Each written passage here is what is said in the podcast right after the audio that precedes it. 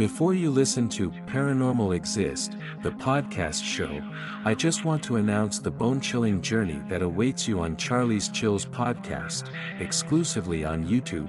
Search at C H A R L I E S C H I L L S. Subscribe and embrace the darkness that awaits.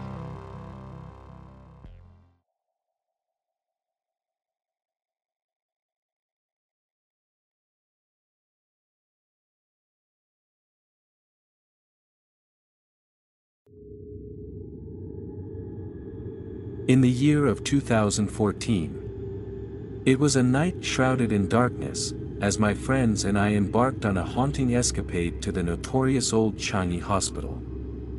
This impulsive decision arose during a late dinner at Changi Village, where the five of us found ourselves consumed by a peculiar curiosity.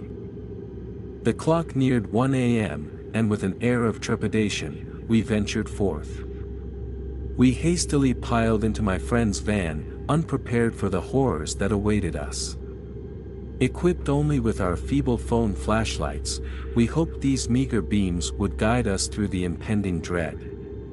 Our destination was the main entrance, a once accessible portal to the decaying abyss that was the old Changi Hospital.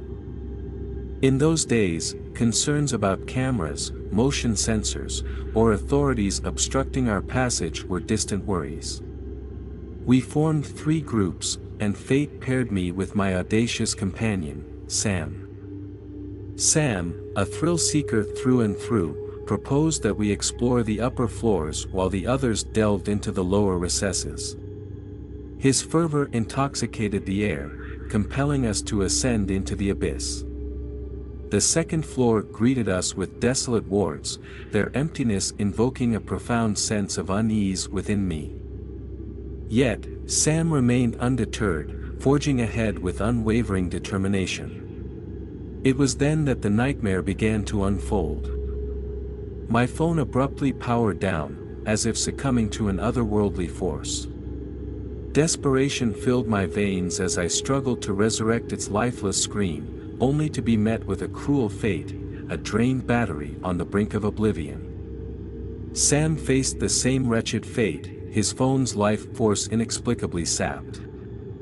We found ourselves enveloped in pitch darkness, the abyss seemingly mocking our ill-fated expedition. Suddenly, Sam froze in his tracks, his gaze fixated upon the corner of a desolate supply room. Before I could question his terror-stricken countenance, he clutched my arm, his voice trembling with dread as he whispered into my ear, It's there, we, we must flee. His quivering finger pointed accusingly at the forsaken room, and in that harrowing moment, my eyes beheld the unimaginable, a Pontianak. A creature of pure malevolence stood before us, standing at a mere three feet, adorned with elongated fingers and a visage twisted by horror. Let's get out of here. I shouted, yanking Sam along as we fled from the wretched confines of the hospital. Fear propelled us like the wind, our hearts pounding with an intensity reserved for those who have stared into the face of darkness. We sought solace in the van, awaiting the safe return of our comrades. It didn't take long for them to appear, their terrified expressions confirming that something sinister had transpired.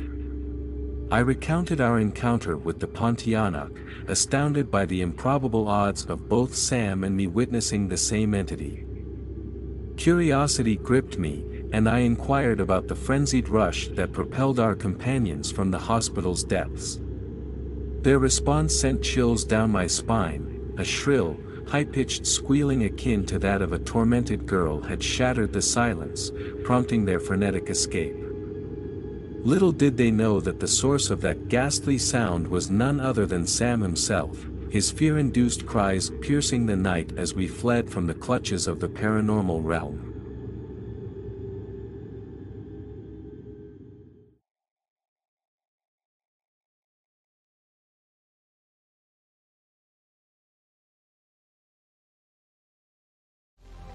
Dive into the chilling abyss of real-life hauntings on Charlie's Chills podcast exclusively on YouTube.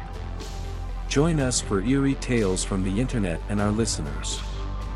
Search in YouTube for at C H A R L I E S C H I L L S. I repeat, at C H A R L I E S C H I L L S. Subscribe and embrace the darkness that awaits.